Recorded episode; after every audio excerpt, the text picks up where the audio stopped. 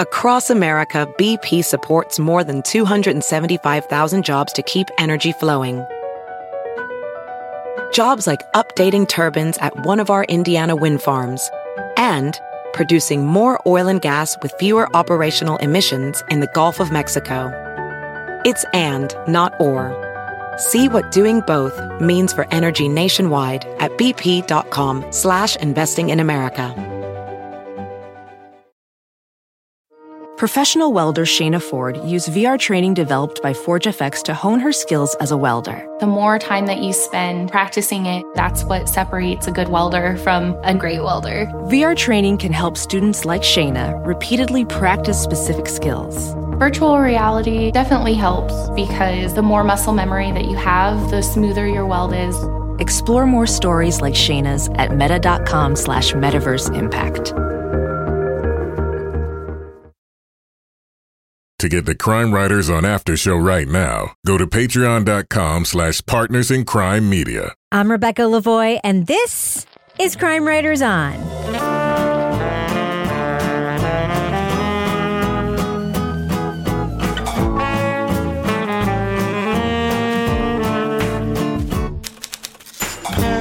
Crime Writers On is the original true crime review podcast that digs into true crime, pop culture, other podcasts.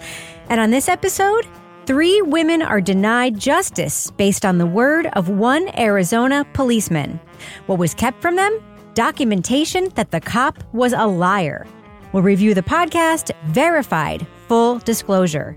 Joining me to get that done and more is true crime author, TV journalist, and host of These Are Their Stories podcast, my husband, Kevin Flynn. Hello, Kevin. Hello, Rebecca. Also with us is private investigator, certified pet detective, resident cat lady, and author of the best selling Final Curtain, Laura Bricker. Hi, Laura. Hey, Rebecca. Yeah, by the time this podcast comes out, should be official that The Final Curtain is going to be the top book at Water Street Bookstore for 2022. That's two Very years in a row for you. Two years in a row. Yeah. Thank you, Water Street Bookstore. I'm curious, how is the first book in the series faring in 2022? Is it also on the top 10?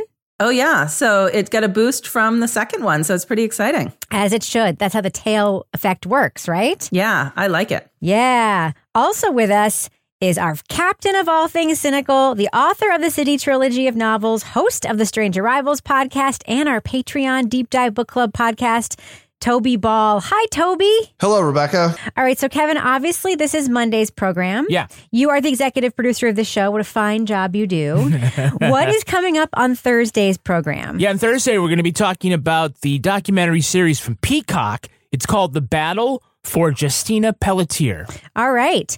And, Kevin, we have another announcement to make about the show. Yeah, I think I teased this last week that we are coming from a new studio. Oh, really? But not a new location. Did By we, the way, did we build lo- a brand new studio? No, one we didn't. yeah. It looks like Toby Baldo is in Vermont and not in New Hampshire. So if his comments this week sound a little more hippie, it's probably because of that. We're a little more echoey. a little more echoey. Yeah, yeah. Yeah. But no, Yeah. we are still in the basement in Studio C, but we're getting a new name. Alyssa, who has been supporting us for a billion years, who is the owner of the Yoga Loft, which is the Yoga Loft above the bodega in Bay St. Louis, Mississippi studio.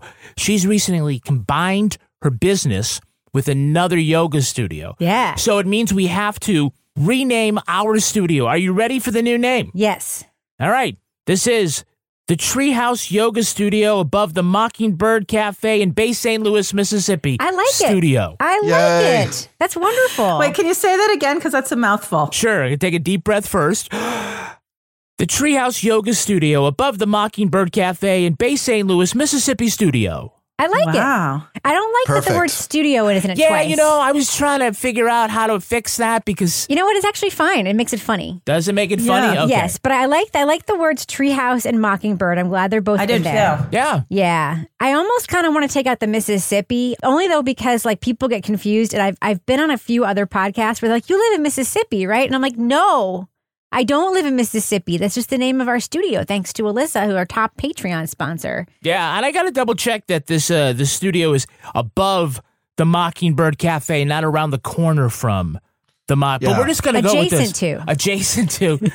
All right, we're gonna stick with the script right now. In but the it- area of yeah, and I bet there's a whole bunch of people say, What are you talking about? As soon as the music comes up at the end, I'm out. Yeah. I never hear that. You never hear the outtakes. You never hear the outtakes, the Yeah. best part of the show, by the way. yeah. this um, part sucks. yes. But the best part of the show Is the outtakes. stuff we save for the end. Yeah. Yeah, so we have a Patreon, obviously, for the program, and we have one sponsorship level at the very top of our Patreon. And the person who grabs that sponsorship level gets the naming rights to our studio. Yeah. And this sponsor, Alyssa, has had it for years, and she's named the studio after her business. And uh, that's the name of her business. Yeah. So much congratulations to uh, Alyssa on her new business venture. I was checking the schedule. First thing, New Year's Day, she's got classes. She's out there. She is a hustler. And uh, we are so happy that she has supported us for all this time. Do you remember when that really cute Navy pilot landed in Bay St. Lu- Louis and, Yeah. and, like took the picture of the studio for us? He went looking for it. Yeah. that was really cool. But now he's got to go back and find it on a whole different street. yes, but it's still apparently above a cafe. Or, or Adjacent adjacent, to. to. It sounds like it's above. Yeah, that cafe. I keep wanting to say like the Rainforest Cafe, but it's the Mockingbird Cafe. Yeah. Yeah. Yeah, but it's not like a bodega where you can go in and buy SOS pads and soap. and see a cat. See a cat. Buy a bunch of random uh, electrical cords Next to for the different Slim phones. Jims. Next to the Slim Jims. uh, or individual cans of beer. next to the tampons. Oh, All right. Um, okay. Well, I think it's time to talk about the subject of this podcast. Should we get to it? let's do that. All right. Let's drop that first clip right now. and all I can feel is his hand going down across my side and in between my thighs. So close to where I could feel him rub up against um, rub up against my private parts. I did say to him, "What the f are you doing? What what are you what what what is what is this?" Gianna Anderson says that Officer Anthony Armour assaulted her during a traffic stop. Francis Salazar went to prison over Armour's testimony. And fellow officer Abby Dennison says Armour drugged and raped her. That same nurse said, I have to call Phoenix police. And I remember just taking a deep breath and saying, please don't call. Please, like, please don't. And they said, we're required to. And I paused again and I said, I work for Phoenix police. I am a Phoenix police officer. At the time, Armour was on something called the Brady List, a catalog kept by Arizona prosecutors of cops who shouldn't be called to the stand, cops whose history of lying or misconduct could impeach their testimony. And that evidence was never disclosed to the women. It was explosive. The file shows that before he testified against Francis Salazar, Anthony Armour had been caught doing things that would normally have placed him on the Brady list. And eventually, it did. In the latest season of Verified Full Disclosure, host Natasha Del Toro looks at how Arizona failed to hold disreputable cops accountable or track them from job to job. Piggybacking on the work of an investigative TV reporter, Del Toro explores a system in which cops can lie and no one needs to know. Spoiler alert, we are going to be talking about plot points from Verified, full disclosure. So if you want to remain spoiler free, go to the estimated time code in our show notes to hear our thumbs up or thumbs down reviews. Now, Laura, as I just mentioned, this podcast piggybacks off the work of an investigative television reporter. What do you think of the way that they've sort of blended these two formats, taken this TV reporting and brought it to audio? Well, I mean, this TV reporter, Dave, who does appear in the podcast as a character, was really quite amazing in terms of the public record requests that he put in to get the information, to bring this information out there. I think that this was a really great way to get that information, which was really something that people should know about out in a different medium and out to perhaps a different audience than the initial audience that heard it. And I also liked how we heard from him throughout this podcast in terms of how he got things, where he got the information, putting things into context, talking about where things are now and how things were received while he was doing the reporting. But I mean, it was total rage walking material on all fronts in this podcast. But he was also able to, you know, shed like if somebody was like, not that like Exeter and Phoenix are the same, but he had this insider thing. So they're like, well, what is Phoenix usually like? And he was able to be like, yeah, downtown Phoenix, usually not this busy. Like when he was talking about the, you know, 18 protesters kind of setting the scene of what it was like there. So I, I'm glad. I mean, it's unusual. And I think it's unusual because I think the theme of this podcast was very similar. It wasn't structured like perhaps some of the narrative storytelling podcasts we've listened to, but the information and the reporting and the quality of that came through. They couldn't see them turning in. No, th- there was no There's way. no way to, for them to see these people turning in. So there's literally no way that they could have detected whether there was a blinker violation. There is no way they could have seen the blinker violation. They just wanted a reason to speak to the people in this car. Yeah, I agree. I mean, there's two ways I guess you could go about presenting the podcast as far as the format goes. One could be that you just have Dave do it, right? He's already done a lot of the work, and you can argue, oh, well, Natasha's good, but is she really bringing anything to it? And I would say, no, I, I like this format because, I mean, Natasha is doing some news gathering too. We hear from a lot of the victims and, and, and things like that. So it's it's not accurate to say that they're just standing on the shoulders of Dave, but it makes it, I think, for an interesting podcast to hear him be more of a guest than a presenter because then Natasha can ask curious questions and you know it gives him a chance to like you said do more than just his findings also talk a little bit about his observations about gathering that news but like you said, Laura, I'm just completely blown away with how effective an investigative reporter he is. I don't know how you get those documents and that body cam footage in a uh, expeditious manner, especially when the government looks bad.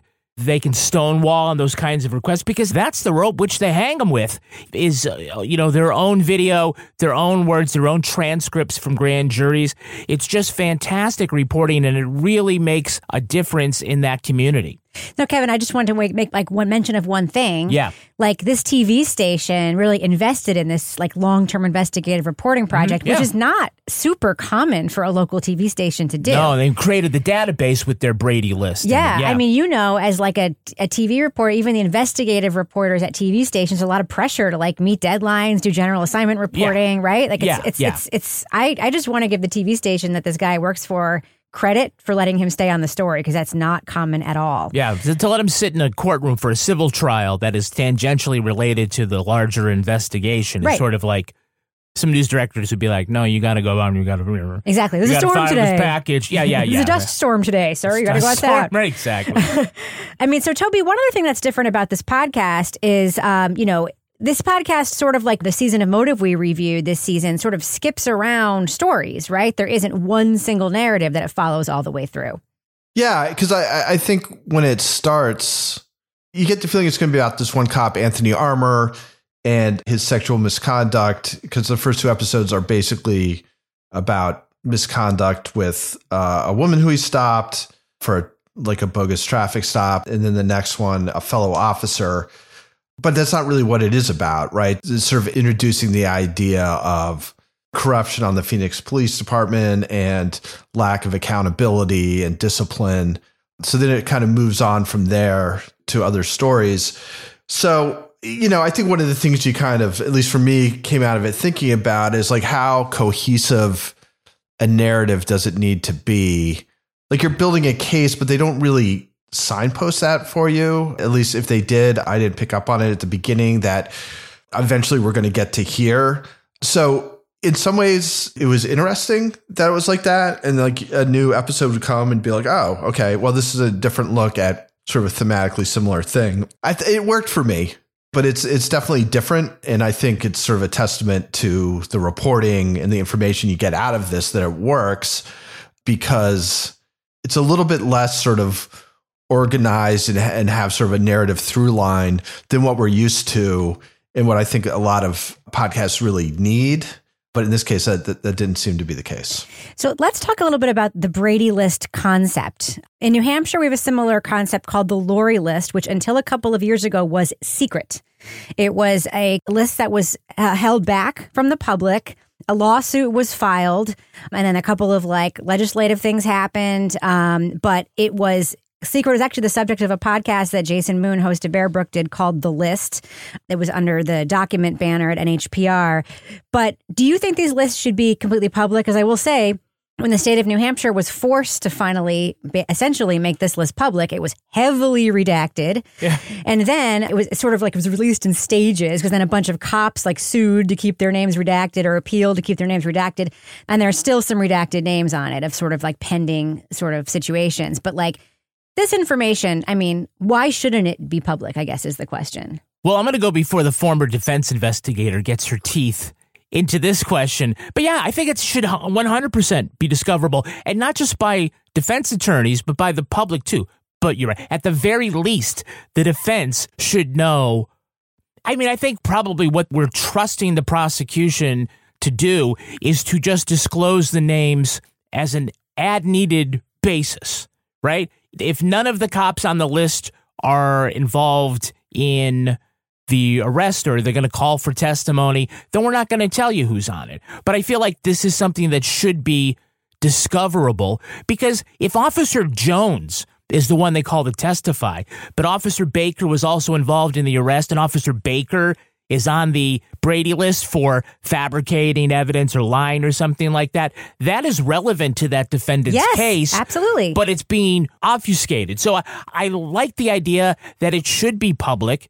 It also gets into the, you know, the larger issue is how do we hold police officers really accountable when they're uh, disreputable? But I, I think we all have ideas on that. But I'm just going to go get my popcorn and wait for Laura to rage walk her fuck the way through this question. Well, Laura, I have a because Laura, what the thing I wanted to ask you about too. Most cases don't go to trial, right? Mm-hmm. So I would argue this should be public because the idea that it should be withheld because it's about officers testifying is fucking bullshit because most cases don't go to trial and they try to push defendants to take plea deals. And if they're arrested by cops who lie, mm-hmm. that's something their lawyer should know. Absolutely, Rebecca. And that's the thing. You know, I'm thinking back to prior to the Laurie list, you know, coming out last year when I was still working as a defense investigator, we would maybe know, like in the office, sort of informally, people that were on the list. We had no idea what they were on the list for. It wasn't really anything you could use. But in this case, especially like you said, there are a lot of cases that plea out before trial or negotiate down. And if there is a police officer involved in that case that has credibility issues, that is absolutely something you should know because if the prosecutor's like pushing, pushing, pushing, and you actually know that this officer isn't going to be able to stand up in court because of something that's happened in his past, I mean, that's something you you need out there. And the other thing about this is it reminds me so much of New Hampshire, but also sort of this idea. I think they described it at one point, and I thought it was such a good description of nomadic cops. This is the place that was being described as a second chance department. What does that what does that mean? Or in some cases, a third chance, fourth chance. I think one officer is a sixth chance. It means they've been pushed out of previous departments or fired, and this is their last resort. This is really their second or third, fourth, fifth chance to still become a remain a cop in Arizona. We had the situation here in Exeter where I live at the hospital where we had the guy, the big hepatitis C case. Kwiatkowski. Yeah. And he was working in the cath lab. He was a technician. He was taking drugs and was, uh, you know, injecting himself, but ended up infecting all sorts of people with hepatitis C. And he had had issues in other hospitals, but there was no means of tracking. So it's the same thing with the police officers who keep getting Or shuttled. priests. Yep. Yeah, or priest uh, shuttled around, and that whole nomadic police officer part just rang so true to me because, in addition to police moving around because of issues, they move around because of the old boys network, and I can think of so many situations, not so many, but I can think of situations in New Hampshire where there was something identical to what they talked about in this podcast. Like a bunch of cops were down at Hampton Beach, and they were all drinking, and they got in a fight, and it got swept under the rug, and then mysteriously, like a bunch of them went to go work at a the same police department in another state. Yeah. Uh, imagine how that happened. You know, basically, I'm glad that this information is out there. But what the fuck, Phoenix? Toby, wouldn't you just want to know if this cop, these cops working in your town? Like that's that's the other thing too. It's like, why do you have to have like an interaction with a cop, like an actual police interaction with a cop to need to know this? I mean, these are people who are supposed to be looking out for us and mm-hmm. protecting us. And like, I would want to know if there was a cop who has been accused of misconduct repeatedly or lied repeatedly working in the, my town, sort of in charge of the public safety of my town. Isn't that something that you would want to know? Yeah, of course. I mean, I, I think ideally it would be made public, and you also your tax dollars are paying the salary, right? So it seems like there should be some oversight, and you know where your tax dollars going. You know, I guess my fear would be that if it was made public, I just wonder how much of this stuff is possible because it's not made public, that's not put on a website somewhere. And that if it was like, okay, this is going on the website, suddenly people start ratcheting way, way back on who's on the list and stuff, and that it ends up actually moving things in the wrong direction. And I don't think that's right. And I think that's a terrible reason to not do it. But I just wonder if reality is and based on this podcast, other stuff we've listened to and watched, you know, again, it's like the institutions will protect themselves. Yeah. And we haven't even gotten into like the police unions and what they would bring to the table if, if this became like a put it on a website for anybody to see kind of thing. So yeah, I mean, I, I sort of philosophically, I think it should have been instituted a long, long time ago, and then we wouldn't be having to have these discussions. But I think the fact that it's now like, can it happen? I just feel as though there's enough sort of institutionally that would either keep it from happening, or if it was sort of rammed down their throat, we're like, all right, we're just going to throw them like the worst of the worst, and then a lot of bad cops kind of float by because they don't rise to this new standard. Yeah, you know what else they institutionally can't stop? Us talking about business in the business section. That's true, and I guess Oh that's God, though they try, they try They very, try. very where hard. we are. They so create a list. what's on the list in our business section right now? Well, right now in Patreon, you go to patreon.com slash partners in crime media, and you can get all sorts of podcasts exclusively there, including this week's Crime Writers on After Show. And this week we're going to be talking about holiday hijinks. Bad Christmas. Bad Christmas. Yeah, we all get it. I mean, it's not going to be like, hey, what did you get Nope. for Christmas? No one wants to hear that. It's about what shit did you get into? yep. We also have coming up very soon, we're going to have the new episode of Toby Ball's Deep Dive Book Club podcast. Everybody's doing their homework so they can be ready for the next book discussion. And Toby, tell us a little bit about the book that you are discussing. It's called Trailed One Woman's Quest to Solve the Shenandoah Murders. It's by Kathryn Miles. And all I can really tell you about right now, because I haven't started it yet, is that it has a very attractive cover. Yeah, nice green Um, and yeah, yeah. Yeah, there's there's like some yellow letters and stuff. But I've got two great guests to talk about it, and it's gotten a lot of rave reviews. And by this time next week, I hope to be about halfway through it. Yeah, he's teasing. Those two great guests are Janet Varney and Allison Horrocks. Wow. Did I say her last name right? I believe so. So two things about Allison. One is she's a forest ranger, I believe, Yeah. or, or or something along those lines. And the other thing is, it's a first for the deep dive. She's a fellow Trinity College graduate, so there'll be mm. two bantams Incredible. episode. Yeah, it's it's probably the only place on the on the internet you'll be able to hear two bantams talking about. I hope Trailed I hope, uh, by Kathryn Miles. I hope our professional comedian friend Janet roasts you guys for that. Yeah, No, well, I'm, I'm, I've She's given too her a little heads up. She's too nice Yeah. for that. She's doing her research right now. Way too nice for that. All right, so Kevin, is that that's in the business section? Is that what we have to talk about? Yeah, I want to get back to this other discussion. So yes, Thus ends the business section. The business section. I'm gonna go ahead and fade that music out right now. Across America, BP supports more than 275,000 jobs to keep energy flowing. Jobs like building grid scale solar energy in Ohio and producing gas with fewer operational emissions in Texas. It's and, not or. See what doing both means for energy nationwide at bp.com slash investing in America. As a professional welder, Shayna Ford uses ForgeFX to practice over and over, which helps her improve her skills. The more muscle memory that you have, the smoother your weld is.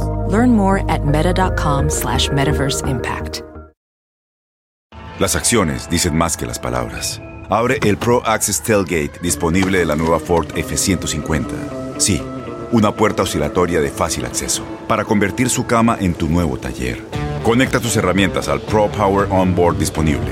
Ya sea que necesites soldar o cortar madera, con la F-150 puedes. Fuerza así de inteligente solo puede ser F-150. Construida con orgullo Ford. Pro Access Tailgate disponible en la primavera de 2024. Right, so let's talk a little bit about uh, Officer Anthony Armour. He appears in a couple of the episodes here. Um, he is a cop that appears on the Brady list. He appears to be a pretty dangerous guy, and yet he is allowed to continue to do his job again and again and again. Kevin, what do you think about what we hear about Officer Armour and the fact that even another cop's incident with him does not take him off the streets? Yeah, it's crazy. I mean, I guess I shouldn't be surprised that there are these kinds of police officers working today. But he seems particularly dangerous. The three incidents that these women accuse him of are kind of very different, but they are part of a particular arc where he has checked nearly all the boxes for all the things that a cop shouldn't do and that why they would make them impeachable in other trials. You know, the way that he interfered with that woman during the, that police stop, all the way to drugging and raping a fellow officer. And so I just point blank asked him, Do you believe me? And he said, I believe that you believe you were raped. Do you believe me? I absolutely believe that you believe that he sexually assaulted you. Um, it just he just seems very very dangerous and the kind of thing where I think it was Dave. It was like he's not lying about coming home late to his mom or whatever. These are like very serious lies, and I find it very hard to believe. I'll just say I don't believe that the other cops working around him are not aware that Yeah. he's a bad apple. Yeah. And either Toby mentions the unions. I think that's a great point. They just decide the breakage is too much to get rid of him. But it says an awful lot when you have an investigator come in and make the choice between helping a fellow officer who has been raped and helping the suspect who also is an officer who you gotta know is a fucking asshole Yeah. and is completely capable of doing this. It's just like, well, I'm thinking like they just decided what's worse, going to jail or living life as a rape victim? I guess going to jail is probably worse. Well, what's worse, the news story about a cop who is was accusing someone of rape, or a news story about a cop who committed a rape? Like they're like Yeah, you can yeah, do, yeah, yeah, the yeah. calculus that they're making is so disgusting, right? When they're like Yeah. when they're pressuring her to not prosecute or when they're pressuring her to not report. Like you can you can imagine the calculus. The fact that they say that she didn't use the word sexual assault when they were in that room when it's literally in her medical file when she literally did is astonishing to me the fact that it's not in their internal report the fact that they didn't do anything and that tape she has of that man saying to her i believe that you believe you were sexually assaulted made me want to jump into my own headphones and grab that man around the throat rip off his head and shove it down his own neck That's how they treat Ooh. a cop, a fellow cop. Can Yes. you imagine you're just a regular person and you're sexually assaulted in that community? I believe that she Yeah. believes she was sexually assaulted. Oh, for fuck's sake. She's a Yeah. cop. Yeah, she she, she kind of Like knows. when they're like, we're going to have to notify the authorities. And she's like, well, I am the police. I am the authorities. Yeah. Yeah. It was it was un freaking believable. I, I'm just going to say on that, it warrants a new needlepoint from our friends, our date with Dateline friends for this guy. yeah, I, I just don't know who I'd put. I mean, I'd put up. It's it's really interesting. I mean, who is it that says on the podcast like we all want to think that like cops don't wake up in the morning and don't say like I want to do all these bad things. I don't want to arrest Mhm. people. And we all we all know that there are some bad cops here and there, but like it's the ones around them who don't do anything about it, who might be doing good things in their job, but they are also bad cops because they didn't do anything about the one that they knew was a bad cop, right? Yeah. I know I'm going to get like bad reviews and emails and tweets about this, but like that line like really stuck out to me. Like in this instance, how can you like pitting cop against cop? How is it anti-cop to say that they should have done something about this cop's rape? That's not anti-cop. I'm being pro-cop right now. This cop was Yeah. raped. They should have fucking done something about it. It's bullshit. Yeah, but I think the uh, again, it's like do you hold people accountable? And I think the culture is if a cop does it, no. So Yeah. even if a cop is the victim of it, it's like we, you know, Yeah. if we, if we start holding him accountable, then people are gonna be like, oh, so you only do it if it's a cop, right? You know, so you you just don't even go there. It's the irresistible force and the immovable object. Yeah. Yeah. Yeah. So, Toby, Superior, Arizona. Uh, looks like that's where we're going to be retiring, eh? That place sounds hot. This is the this is the town where um, a full six out of nine, uh, that is a full sixty six percent of the police force, by the way, is on the Brady list because of uh, cops moving around, getting fired, and looking for other places to work. Um, yeah, let's let's move there, Tobes. What do you think? Yeah, as I was putting my notes together for this, I was like wondering, like, what does the town look like? Like, how many people are in this Did you look town? Like, is it just? I know I was kind of on the fly when I was doing this. Uh, anyway, like this case, this one cluster of bad cops ending up at this one place. I assume they must come cheap or something, but it doesn't speak well of sort of the institutional values of the superior Arizona police force. I don't think. You're. Stop resisting. You're under arrest. I'm not resisting. You're under arrest. Then five officers come out of nowhere and they pile on top of him. Two cops leaning on each of Clint's arms, Behind your back. and then they cuff his arms behind his back. You can go to jail with your buddy now. Well, we have a lot of Laurie List cops in a lot of small towns in New Hampshire. I mean, that's not Yeah. atypical. I think where they they go where you know they get fired or they leave, and they pay the pay is lower, and departments hard to hire, and departments will hire. You know, looking, Yeah. right. And and I also think a lot of the small towns, and I don't want to stereotype, but like when I when I was back as a reporter, would hear about police with situations that would land them on the Laurie list. A lot of times, it was in small towns where there wasn't perhaps as much oversight or as much training. And you know, I remember one story was this young cop who literally strip searched somebody on the side of the road. And it was like, why was that a good idea? Why did you do that? And it just kind of got swept under the rug. And they do sort of move around, like you were saying, Rebecca. Yeah. I once had a conversation with the uh, the safety commissioner in the state of New Hampshire, who also happened to, used to be the commander of the New Hampshire State Police, and we were talking about something, and he was saying about how you know when they hire, and a lot of people like that's a that's a good job in law enforcement. A lot of people apply there. They have what they consider to be rigorous standards, you know, for physical and mental and all that other psychological, all that other stuff. And so they reject a lot of people. And he says, like, when I see like those people that we rejected getting jobs in like these other communities, it's like, whoa, fuck, you know, Yeah. like that's, he didn't say, whoa, fuck, but that's, I, you know, you know, it's funny because you would think that if you're just going to look at the quality of the officers, that you would think that Superior is starting with people they got that nobody else wanted to hire. True, but these are folks that went down to the minor leagues. These aren't people in the minor leagues looking to go up. Right? You know what I'm saying? Yeah. And I'm thinking it's probably because it's one of the places where those kinds of cops will get hired. Probably they're like, we don't need to pay them as much as we would, you know, another cop because they don't have a fucking job if we don't let them in. I just keep thinking about this. Like I'm just looking at the Laurie list thing in New Hampshire right now. There's 188 unredacted names out of 265. So there are 72 officers and former officers that have filed lawsuits. Those are the redacted ones. And basically, there's a law now in New Hampshire that says the whole, whole list has to become unredacted. And as soon Yeah. as these lawsuits are dismissed, the names will become unredacted. So like every quarter, there's like a not few more fully names. adjudicated yet. Correct. Okay. Yeah. So every quarter now they're releasing new, more and more names. And I just and I'm just thinking the latest batch was cops in Concord, cops in Claremont, cops in actually like in towns and cities.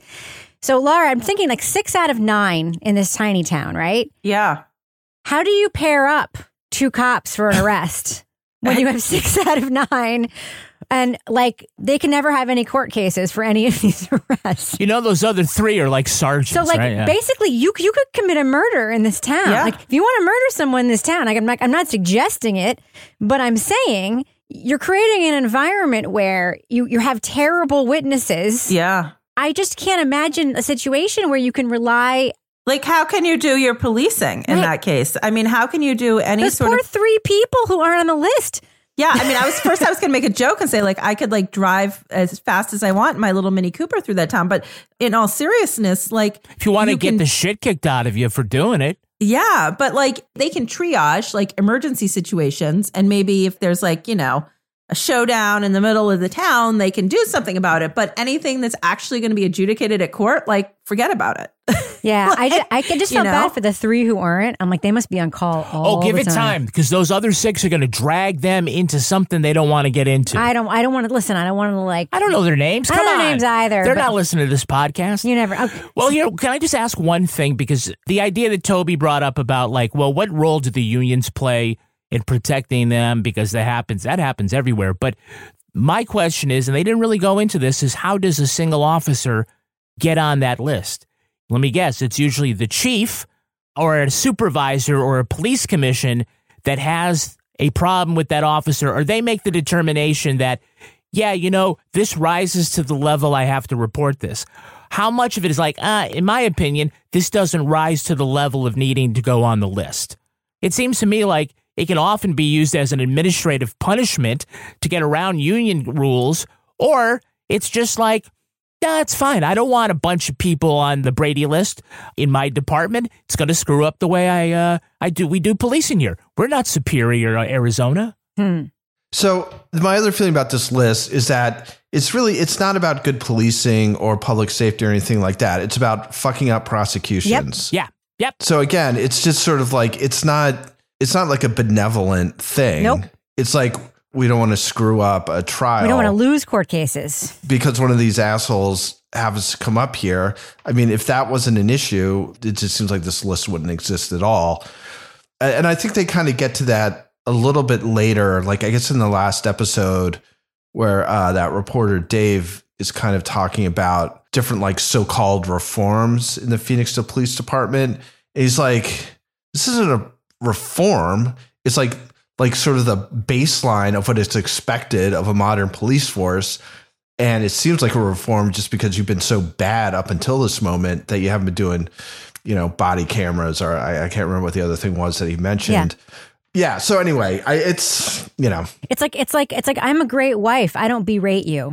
right. Yeah. It's it's it's just like You know, like I seriously, it's like oh look at this great dog. My our dog is wonderful. He doesn't shit in the house anymore. Like that's the baseline for what makes a dog good, right? Like yeah. and it comes down to again, it's like what drives all this is a threat to their institution, right? They don't want to actually get these guys in trouble. They just don't want these guys to fuck anything up. Right.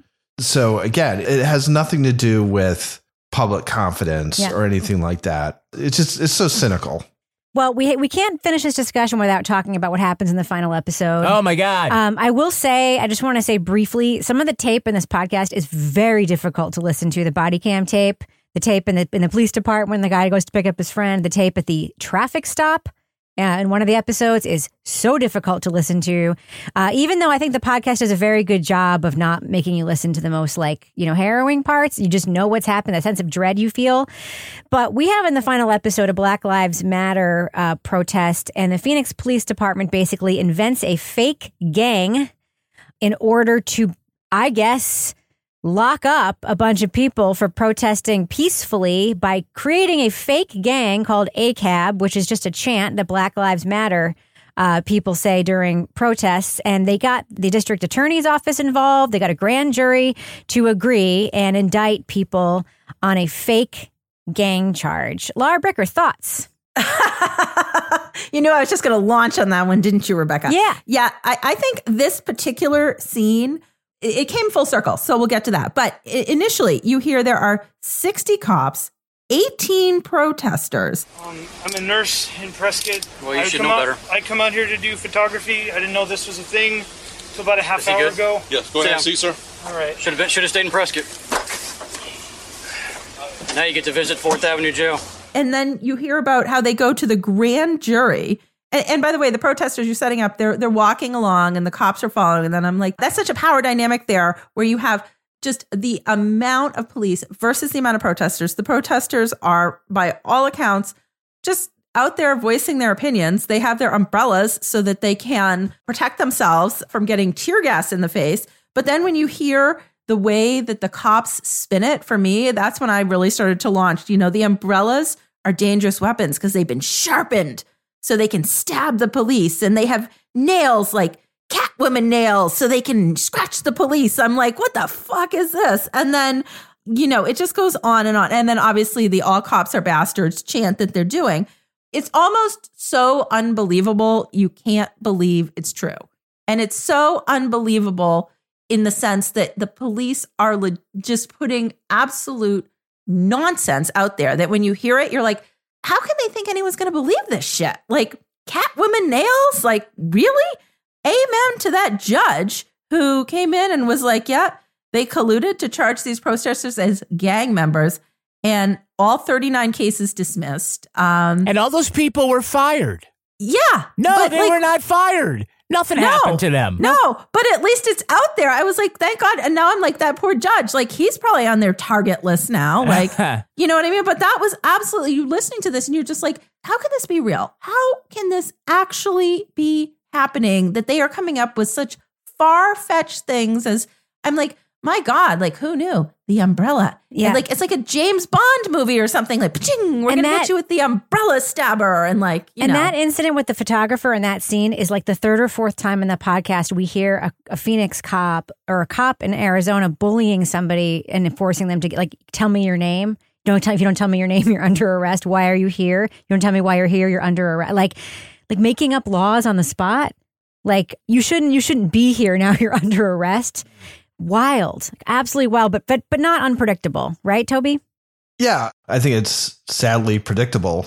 You know, again, as I was just talking about, it's like, what's the priority here? What's the value? And it seems clearly to be protecting the institution, protecting the police against what they see as a threat to their legitimacy in ways that may be legitimate. So they make up this shit to try and squash dissent.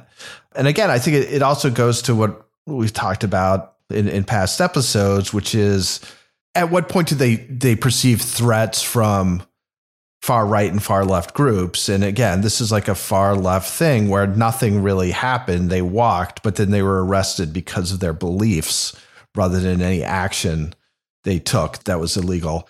So it's upsetting and it's, it's horrifying and, and something needs to be do about it. But to me, it's just like, yep. Yeah. You know, it sounds like that's happened a whole bunch of places. You know what I think happened the next weekend in Phoenix? No Black Life Matters protest. And that was Yeah. the point. Yeah. Right. I mean, I, I do wanted to give Dave a little bit of crap about something. Yeah. Him saying some of these people were Harvard graduates. Some of them were. It's like who fucking cares? It doesn't matter who they were. Right. It doesn't matter who they were. It doesn't matter if they were quote educated. It doesn't matter who they were. And these cops did not. And the other thing he said is that these cops shook them down because they were tired of being out there on that beat. That's not why those cops shook them down. It's not. It's because they wanted to squelch being any any any sort of protest against cops. It was just so obvious from They the had a green light to do it this time. Exactly. Exactly. BP added more than $70 billion to the U.S. economy in 2022 by making investments from coast to coast. Investments like building charging hubs for fleets of electric buses in California and starting up new infrastructure in the Gulf of Mexico. It's and, not or. See what doing both means for energy nationwide at bp.com slash investing in America. As a professional welder, Shayna Ford uses ForgeFX to practice over and over, which helps her improve her skills. The more muscle memory that you have, the smoother your weld is. Learn more at meta.com slash metaverse impact. Tienes mucho en tus manos. Pero con solo mover un dedo puedes dar marcha atrás con Pro Trailer Backup Assist disponible. Presentamos la nueva Ford F150 2024. Ya sea que estés trabajando al máximo o divirtiéndote al máximo, esta camioneta te respalda porque está hecha para ser una parte indispensable de tu equipo. Fuerza así de inteligente solo puede ser F150. Construida con orgullo Ford. Fuerza Ford. All right, let's do what we do. Let's let our listeners know should they check out the podcast Verified. The season is called Full Disclosure. What do you think? Thumbs up or thumbs down for this podcast? Laura Bricker, what about you? Yeah, I'm going to go thumbs up with this. This was something, as we know, I love when there is some sort of a criminal justice story that really needs to get out there to raise awareness, where people have been taken advantage of, where people are not treated properly. And Phoenix, Arizona is where it's all going down. And the reporting by Dave, who was the TV reporter who did a ton of work about police on their Brady list there, was really top notch reporting a really extensive research. The stories in this are extremely rage inducing, but in being that way, they highlight the issues within this police department and in this area that really need to come out. But I hope, because, you know, I'm not going to give spoilers, that perhaps this podcast and the stories in this podcast and the information going out into a different medium might lead to some change in Phoenix, Arizona. So I would say listen to it, and um, it's a big thumbs up for me. Toby Ball, what do you think? Yeah, I'm a thumbs up as well. I mean, I don't think there's anything in this that I found like particularly surprising or sort of revelatory, but what they do is they they it's just documenting very clearly both sort of malfeasance among these Arizona police departments and the lack of accountability and how even like the sort of internal accountability systems aren't very effective uh, and so on. So it's a very good piece of reporting and documentation to sort of show things that I think we we from years of doing this already kind of know, but this leaves no doubt. And it's just, you know, it's well written, it's very well reported, it's got some very compelling and difficult, as you said, audio. So yeah, it's a it's a it's a strong thumbs up for me. Kevin Flynn. I'm a thumbs up. During our review, we talked an awful lot about the issues, but specifically as far as the way that this podcast is put together, it's excellent. I, I don't want to give Natasha Del Toro short shrift because some of the news gathering was done by an, another organization. She puts together a very compelling podcast with great, I want to just say it this way she brings the receipts. Yeah. And I think it's the kind of thing where I know about this practice. I don't think a lot of folks in the true crime field kind of understand that this is another aspect of um, finding out who in law enforcement is trustworthy and not, and the way that there needs to be reforms in this particular area. So I'm going to say that uh, if you're waiting for your rage walk, your first one of 2023, this is it.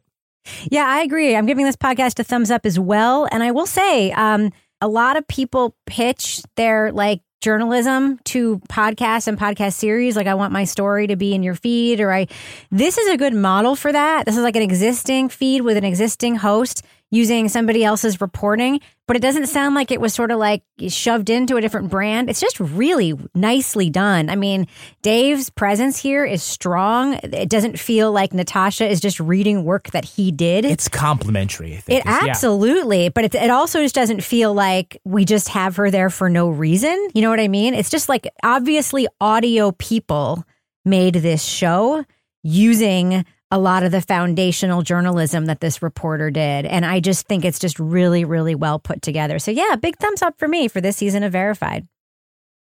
Now it's time for my favorite part of the podcast a little something I like to call the crime, of, of the week. the week.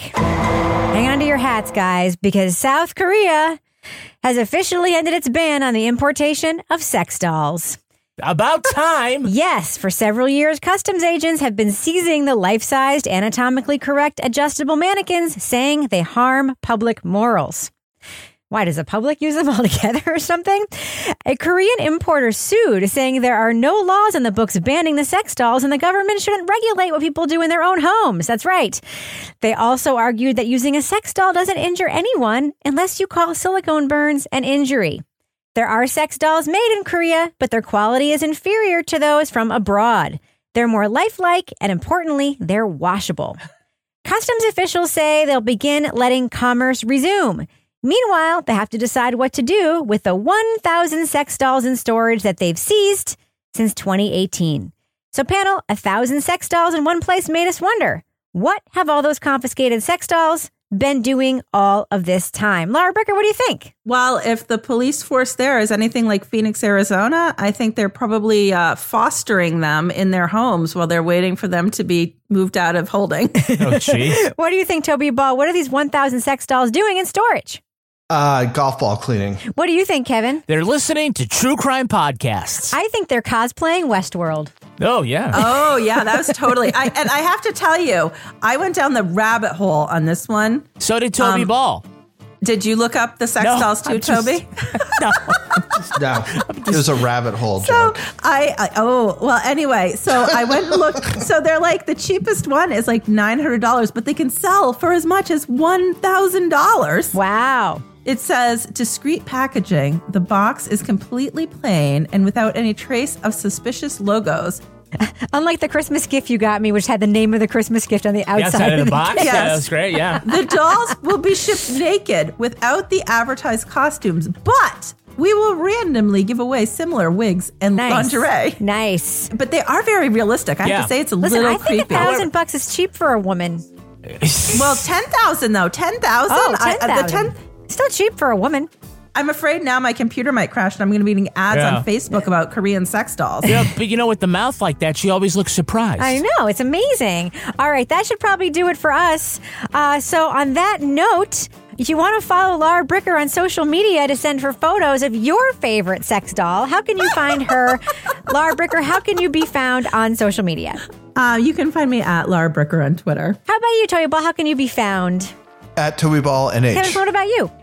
My petition to have the $10,000 sex doll renamed Lara Bricker. No. You can tweet to me at Kevin P. Flynn. And if you want to follow me on Twitter or Instagram, you can find me at Reb Lavoie. Follow the show on Twitter at Crime Writers On, and please join our incredible and smart community in our official Crime Writers On Facebook discussion group. Just go to our regular page, hit join the group, we'll let you in. Support the show at patreon.com slash partners in crime media. You'll get all the awesome stuff we have back there.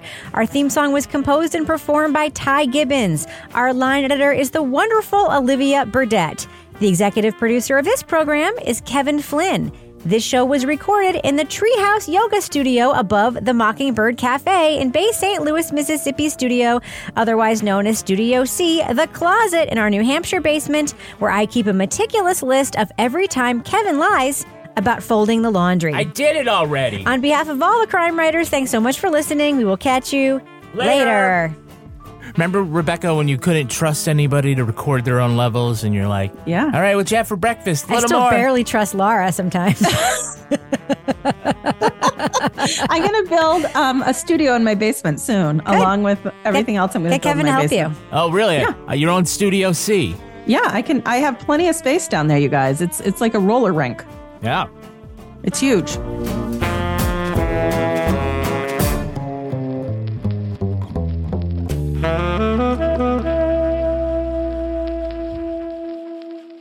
Partners in Crime Media. Across America, BP supports more than 275,000 jobs to keep energy flowing. Jobs like building grid scale solar energy in Ohio and producing gas with fewer operational emissions in Texas. It's and, not or. See what doing both means for energy nationwide at bp.com slash investing in America.